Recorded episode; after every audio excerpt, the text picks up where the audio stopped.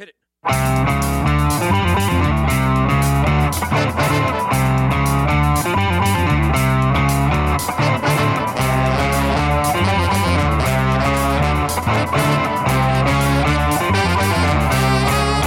Tune into the manifesto hosted by Emily Wheaton. Logan Cook. and Logan Bishop, the Political Science Society's new radio cast. Catch us on local 107.3 FM and wherever you find podcasts. Boom.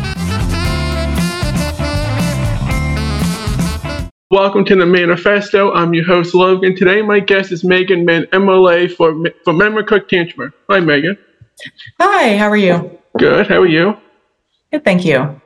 The first question I want to ask you about is your riding is getting split. Your riding will not exist come the next provincial election. What do you think of that? Well, this has a long history, actually. Um, and really, some of the issue comes goes back to when they switched from having 55 MLAs to 49 MLAs, which is how many we have now. And so that put pressure on on when they redraw the boundaries. Um, Memramcook used to be with Dieppe, and uh, about 10 years ago got joined with Tantramar and I, I live in Tantramar and um, and then I was elected in 2018 at, to to represent Cook Tantramar. Memramcook's going back with Dieppe um, and then it's proposed that a little piece of, of another riding that's primarily Francophone be joined with Tantramar. And so I've been advocating for those folks. Um, if, if, you know, Memram Cook has argued uh, in terms of, um, their linguistic rights and being a community of interest that they mm-hmm. should be joined with Dieppe. And so if if the commission agrees with that, then they can't do the same thing to, to Kapakadi. So it gets into the, the nitty gritty, but what it comes down to is trying to make sure that you have ridings where you can have effective representation. So I've been just trying to to, you know, represent everyone in my riding and, and fight for the folks in Kapakadi as well. You, as you said, you were elected in 2018. You were elected by 11 votes. You've been an incumbent liberal by 11. Can you talk about your campaign and how you beat an incumbent liberal in a riding that's typically favorable to the liberals? Yeah, that that was a stressful night because I was we were within 10 votes of each other for hours. so we were just watching refresh refresh. Um yes, 11 votes. So I like to tell that story to even though we're in a first past the post uh, situation and I think we should have proportional representation, I try to tell that story because your vote just might be the one that makes a difference. Um Yes. So that campaign, um, you know, I had run in 2014. Actually, the first year that Memramcook and Tantramar were joined, I was up against two incumbents that year. Um, the Liberal one won, and then that's who I ran against in 2018. Um, in 2016, I ran for municipal council and was elected as a town councillor in Sackville. And so I got some experience as an elected official representing my community, and and I do think that that that helped to to be able to to you know present myself with the Green Party in 2018. Um, I, I knocked on a lot of doors. I listened to people. I learned everything I could about my community, and um, and you know. Uh, we, we had we had a strong campaign and and we didn't take it for granted. We worked hard right to the last minute, um, and so I was really proud to be elected and then reelected in 2020. So um, so yeah, I, that's that's the the brief history of, of what happened. Your riding has a sizable francophone minority in it. How did you and your constituents feel about the Higgs French immersion? I don't even know what to call elimination plan. That's what I'll call it. Uh, yeah, I think I think the word elimination um, is accurate, even though the government tried to say it wasn't. Um, and you know, this um, was especially important in the Anglophone part of my writing, where um, there are a lot of people who who really value the French immersion program. Um, but then there are even Francophone students who uh, like who go to the Anglophone schools and take French immersion. Um, they're ayant droit, like they have the right to go to French schools, but they might not because of travel reasons. And so there, there was a big group of people who who were against it. And what it came down to was they were claiming it was going to fix all kinds of problems that it wasn't going to fix. Um, and they didn't have a plan. Like they didn't know what they were doing. And it's quite, embarrassing and, and frankly surprising that they they went through all of that. Um, and I'm glad they've backed off. I'm glad mm-hmm. that they they listened and to you know people spoke out and and they it made them stop. Um, but it was it it makes you worried about like how is this government being run? How do how can you just throw out a plan that's half baked? Um, and and not be ready to defend it. And they've done this with multiple policies. They've done it with the rent cap as well, where they just throw things out and they, they don't really have a plan yet. And so it's not a good way to govern. Let's talk about the rent cap. I saw, I think it was today, that Nova Scotia extended theirs until 2025. The Hayes government decided end of last year that it was not needed, it was not working, but as we can see, it was clearly working and it is clearly needed. Can you talk about your opinions on the rent cap? Uh, I've been advocating for a rent cap for for years. I've been advocating for the Higgs government to do something about the escalating housing crisis, and for a long time, they just said Higgs claimed there there wasn't a housing crisis, an affordable housing crisis. Yeah. Um, he was clearly wrong, um, and and then they again I don't know why they do the things they do, um, but they brought in a rent cap because they realized they really had to. But it was hastily put together. It was retroactive. The civil service was not ready for it. Mm-hmm. Um, and it was confusing and it was temporary and now it's gone and people are getting serious rent increases and the residential tenancies tribunal cannot keep up with their their workload because the the complaints have increased significantly. And you know i think there should be a permanent rent cap and there should be um, protections in place uh, to to make sure that um, housing is protected for people and the people aren't being priced out of their housing in unfair ways like is happening now. But even if they didn't want it to be permanent how could they when they like arguably the conditions have not changed things are not better now um, than they were a few months ago? How could they justify getting rid of it? And they have not been able to. They claim that it it's been a problem um, de- discouraging development but that's not true. They also at the same time are claiming that are, saying well housing starts are up and development has increased. So they just are talking out of both sides of their mouths and it's it's really um, it's unacceptable because who is hurt in the end? Well, it's the seniors on fixed income. It's the students who can't find housing. It's the families who mm-hmm. are moving into their cars or couch surfing. Uh, it's the people who've moved into tents. It's the, the people who have literally died outside in New Brunswick. So, um, that's, that's what it really comes down to. And this government is, is so out of touch with what's really happening, uh, in New Brunswick. Uh, yes, the housing crisis. It's no matter like I'm I'm here in Saint John, so big second biggest city. Housing crisis here. I'm from a town of 1,500 in the southwest part of the province. Housing crisis there. No matter where you go in the province, there's not enough housing, and the rents are, frankly, outrageously priced for what they are.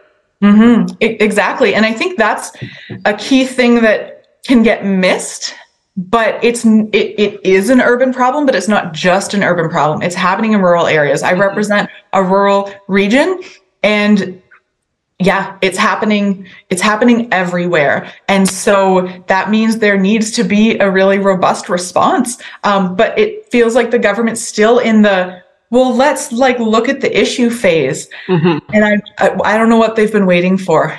I don't get it. To continue on housing, what do you think the government should do to quote unquote solve the housing crisis that we're experiencing? So it is a complex problem. That yeah, means the solution is going to be complex. Mm-hmm. That's okay. So that means there's lots of things we can do. Um, having a rent cap that protects people and keeps people housed right now is a priority. Mm-hmm. Um, reviewing and improving the Residential Tenancies Act to improve protections for tenants is important to prevent rent evictions, for example, where people um, are basically forced out of their their housing um, under the guise of of renovations. Yeah. Um, then there's also um, you know the need for a rental registry, the the need for more transparency when it comes to to you know the rental situation, um, and so that's that's some of the legislative side of it. Funding. So for Yeah. decades, the federal and provincial governments have just washed their hands of housing and said, "Well, like, good luck. We don't really want to deal with this." And and here we are, where we don't have enough housing stock. Um, NB Housing has a wait list that's doubled in the last few years, um, and and a lot of their housing's like not up to code. Uh, Yeah. We could even get into the issue of like radon gas levels being above uh, acceptable levels in a lot of NB housing.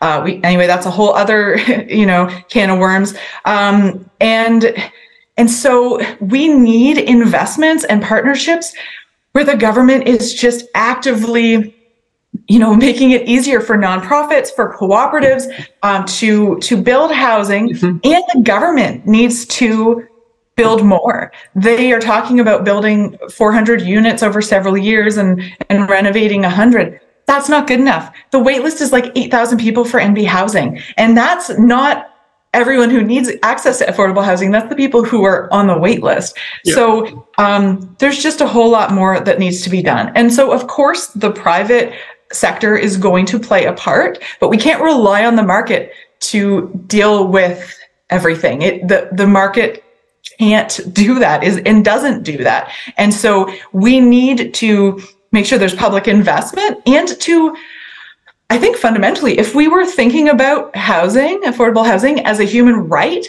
we'd have to take a different approach. But it's clear they don't think housing is a human right, or they would be doing things differently. I interviewed uh, Brent Harris, the city councilor here in Saint John, back in January, and we talked about housing in the city. And his big thing was uh, the the what was it? The New Brunswick Housing Corporation, like we had before the 1980s, where the government had they built houses and Yeah. apartments, they maintained them and they ran them. Like Yeah. he's like, bring that back so we can have good government investing in housing again. Yeah. And so that is something that the Greens uh, here in the legislature, we've been calling for. And um, they actually just announced very recently that they're going to listen to us and they are going to revive the NB Housing Corporation. Okay. So that um, I'm glad that they're going to do that. That is not the end of it. That's the the beginning. That's that's really just restructuring and giving staff to the minister of housing. Um, I'm the critic for housing. There, there's a minister of housing. Um, Jill Green, she's been there for um, you know several months as the, the minister. But I was asking her in committee, she had no staff. Like, how is she supposed to do anything? So at least the, they'll if they put some resources behind it that's got to make things better but but yeah absolutely they they need to invest they need to commit to creating more housing Uh, Tuesday was budget day here in the province. Can you talk about what you liked that, you saw in the budget and why you were disappointed was not included in the budget? sure um i will be fair and talk about something i saw in the budget that i liked and it's something i've been fighting for and that is for coverage for continuous glucose monitoring and other um, supplies and getting rid of the age cap for um, for certain um, supplies related medical supplies related to diabetes i've been fighting for that um, and so i was very glad to see that in there that's about the only thing that was in terms of healthcare, in terms of preventative healthcare, like thinking long term, thinking about how it's actually, if, if we're looking at the budget, it actually costs less to invest in people's health earlier on upstream. I will say, yes, I'm glad I've been fighting for that. That's good. Otherwise, you know, not really impressed. There's not much there for to respond to what people need right now. Um, there's not really anything anything there to respond to the needs of the working class, the the needs of people living in poverty. Um, there's there and there's a lot of recycled things, not a lot of new things in there. Um, and so I would have liked to see like a huge investment in um, in housing. I would have liked to see like a focus on retention of healthcare workers and and other staff like um, teachers, for example. I would have liked to see an investment in the Chignecto Isthmus, which is a, um, it's the land that connects my riding to Nova Scotia, and yep. it is at risk of flooding. Um, it's actually the second most vulnerable place in North America in terms of climate change, in ter- terms of flooding, after New Orleans, and we know what happened happened in New Orleans with um, the the levees uh, breaching, mm-hmm. and so. There's a lot of things that I would have liked to see. They um, just are missing the mark on on so many things. They're so out of touch and not listening to what the people of New Brunswick really need. Let's talk about the healthcare system. We can both agree it's in it's in a state of chaos. It's mm-hmm. it's a I, I call it a joke. There's a long wait. There's long wait times in ERs. There's long wait times for surgery. Mm-hmm. 70,000 plus people on a waiting list to get a family doctor.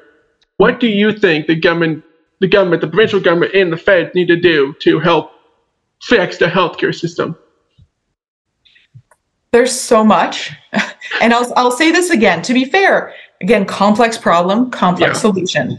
So, what do we need to do? A lot. I will to start off with, again, say, why are we not doing anything with prevention? If you look at what the reports from like the nurses union, uh, the medical society, the first thing, like the key things they talk about is the government needs to invest in prevention. Um, mm-hmm. The doctors say, um, you need to address poverty because if we don't address prevention and the social determinants of health and intervene earlier, then then things get worse. And so that needs to be part of the solution and they're they're missing the mark. They don't get it. Um, we need to focus on retention of healthcare workers. It's become a story this week that nova scotia is offering retention bonuses to nurses and other healthcare workers New Brunswick is not. And they're acting like they're caught off guard, but the nurses union is saying, we proposed this to you.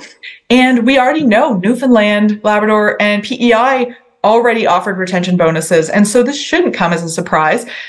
And they, again, don't seem to understand retention that that's really key. If you are just focused on recruitment and not retention, it's like pouring water into a bucket full of holes.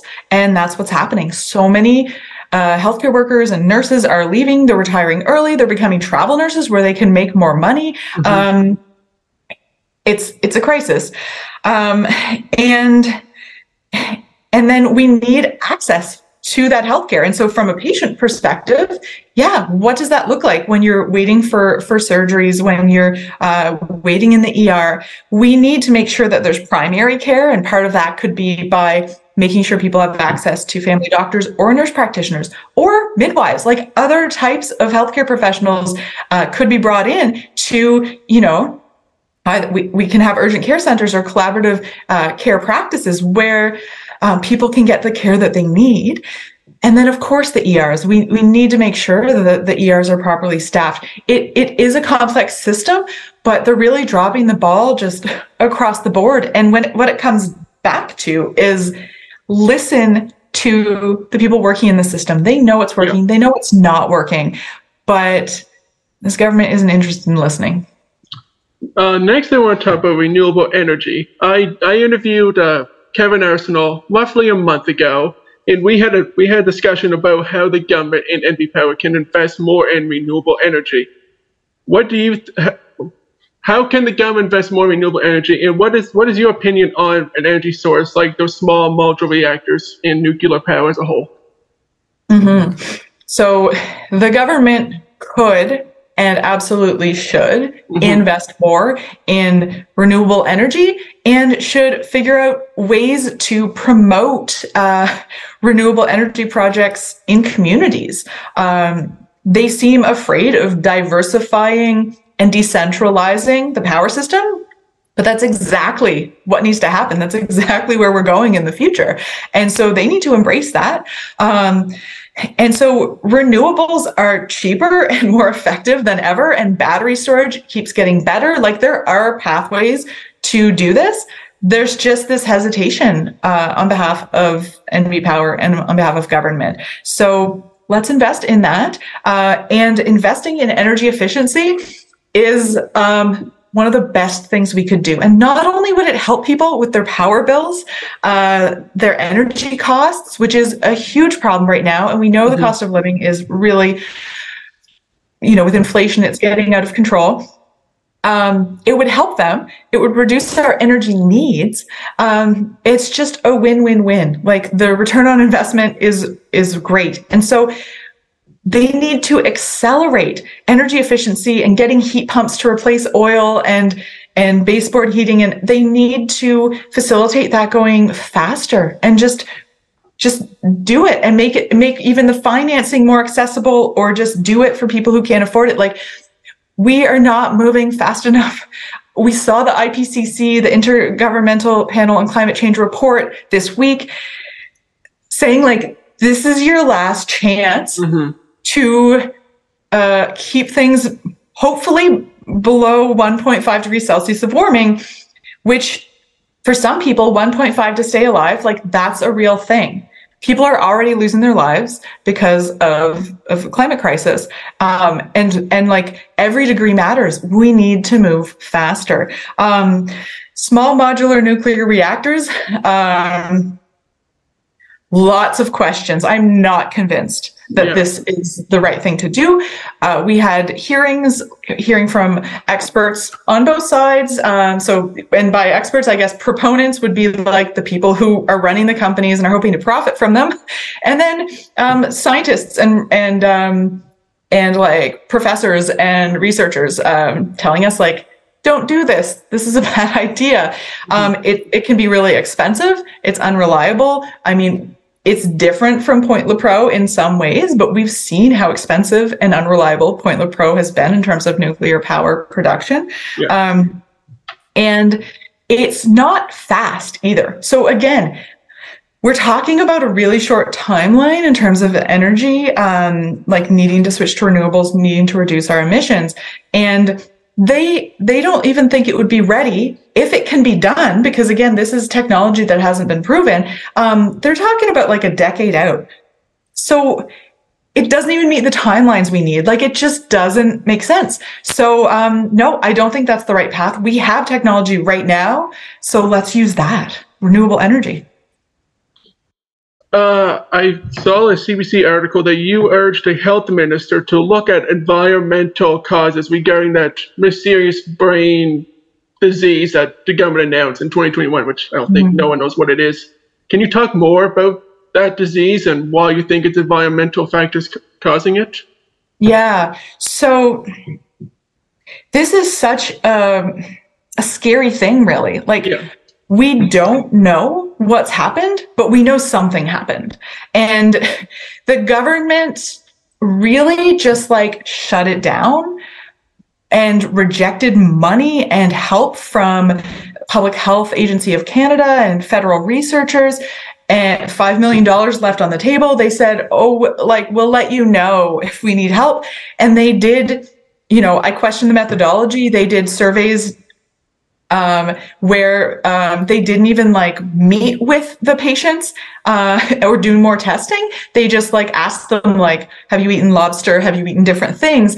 But like over ninety percent said they'd eaten lobster. Like that's significant. Um, for example, and we we know that BMAA, so that's um, been connected to neurological degeneration and we we know that that comes from uh, harmful algal bloom so like blue green algae we know it's it's showing up more in our water mm-hmm. um, and and that it, it, it, creates it's called it's cyanobacteria it creates cyanotoxins and so i think part of this gets difficult to communicate because we're talking about these big words for chemicals and and and um, cyanobacteria and all these things. But what it comes down to is that there could be environmental factors that have not been ruled out that could have caused um, neurodegenerative disease in people. And it's been showing up in a lot of young people.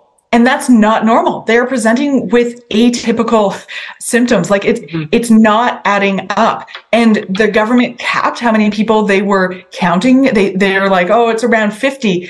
There's like over a hundred that, that have like raised their hands, but the government just stopped counting, stopped tracking it. Like doesn't want to have that information for some reason. So it, it, they have handled it in a way that makes it look like they're trying to cover something up, makes it look like they don't want to know. And, but there are people dying, like people have died. There are yeah. people who they're losing, uh, like their symptoms are impacting their lives. People who, you know, have spoken publicly and have said like they can't work anymore, they can't take care of themselves, and they want answers. And I think New Brunswickers want answers. What has happened? And, and they haven't ruled out the environmental um, factors. And so until they do, then they, they, they need to look into it and, and, and clear that up. Like what we need answers. Um, to go back to your riding being split up, do you plan on running re-election? And if so, do you plan on running in Tantramar or in the new Dieppe Memramcook riding? So yes, I, I am planning to to run for reelection uh, in 2024. If if that's when the election is, you never know with Higgs. Mm-hmm. Um, but um, yeah, so I live in in Tantramar. I grew up in Sackville, and that's kind of in the middle of my riding. And so I would I would present myself as a, a candidate in in the riding of Tantramar, since since that's where I, I live. I see. I think it was yesterday. The premier announced the by those by-election dates for the three by-elections, the two up north and the one in Dieppe. How do you feel about the Greens' chances in those ridings?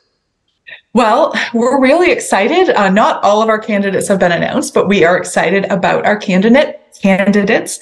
Um, up in uh, Restigouche-Chaleur, mm-hmm. uh, Rachel Boudreau is a phenomenal candidate. She is the, the former mayor of Petit Rocher.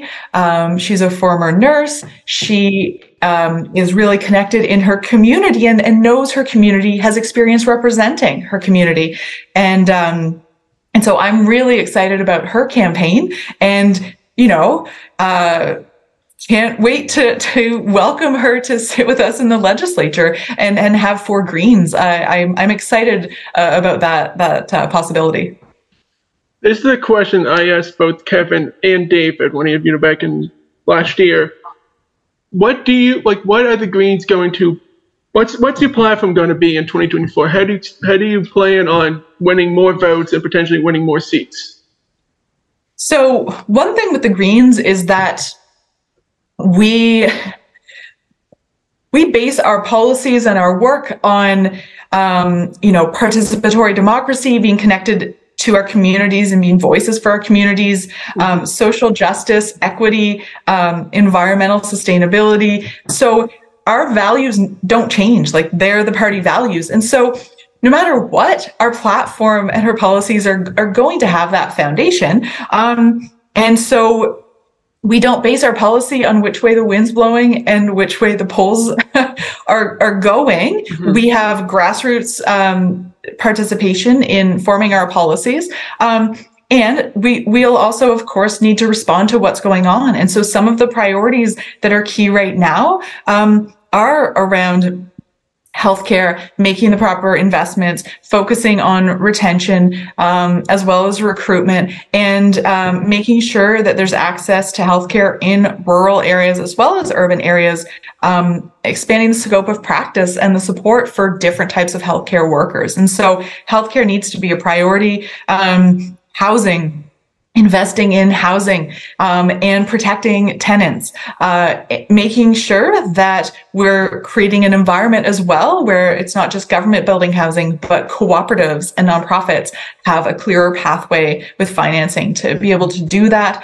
Um, and then we certainly need to think about um, the climate crisis and move way faster. And again, we think of the climate crisis that can be a really big thing to think about. It impacts a lot of things. But w- what we're talking about is like, what kind of food production do we have in New Brunswick? We're nowhere near where we need to be in terms of growing our own food, even just mm-hmm. produce. We're at like 7%. And the goal of the government is just to get to 10% um, in terms of growing our own fruits and vegetables, let alone all the other things we consume. And so focusing on things like that. Again energy efficiency lower people's bills and uh, lower energy use. There's there's so many things that we could be doing. Um, and and then looking at things like universal basic income like having livable wages and livable income for people. Um, it's so tough and really shameful the what's happening right now in terms of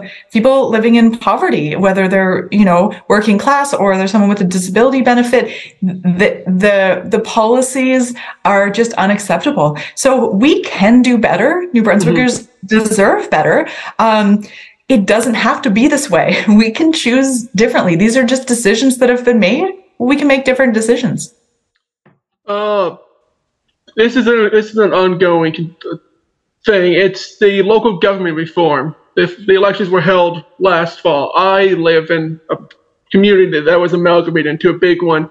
It was mm-hmm. the biggest local government reform since the late '60s. How did mm-hmm. you feel about the whole reform?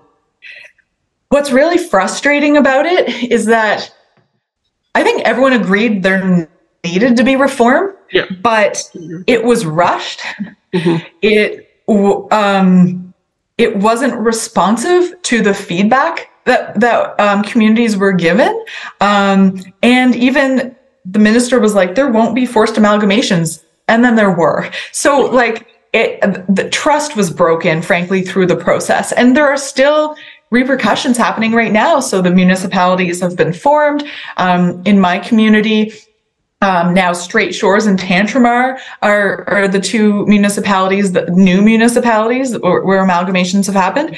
And um, there's a lot to still figure out, but it it was rushed and uh, not not well thought out. And so it's um, it's a missed opportunity, really, because more power and resources need to be at the local level and mm-hmm. have decision making. And I think that's true for education and healthcare and roads and everything. And that's not really um, how it's panning out uh, in, in, in an effective way. So again, I think a missed opportunity is really, really what this has been. Um, and in some cases, um, a failed opportunity. I feel like it wasn't well, the public really didn't know about it. Like yeah. the election down home it was 30% turnout in a community of 7,000 people that the turnout was abysmal because mm-hmm. people just didn't know that it was happening. They didn't. I know a lot of people. I know a lot of people didn't know it was happening until the elections already happened. Because yeah, no one told yeah. them. It was really poorly communicated um, by the provincial government. There was not enough funding for communication, mm-hmm. and not and not enough um, provincial communication to say like this is what's happening. And then there was even um, Elections New Brunswick um, told some people there was an election when there wasn't, and told some people there wasn't an election when there was. Uh, so that was a mess too. A question that I ask all my guests, is probably the favorite question I ask everybody. What do you think about first past the post in changing the electoral system something more, propor- more proportional? Mm-hmm. I think we should do that. Um, and I'm not alone. Uh, proportional representation and specifically a mixed member proportional representation system, um, I think is what we need in New Brunswick. And it's actually um, been proposed in reports by previous governments. Um, there are so many reports that are done. They're great. They have great things in them. They've done consultations and then they sit on a shelf. And this is one of them.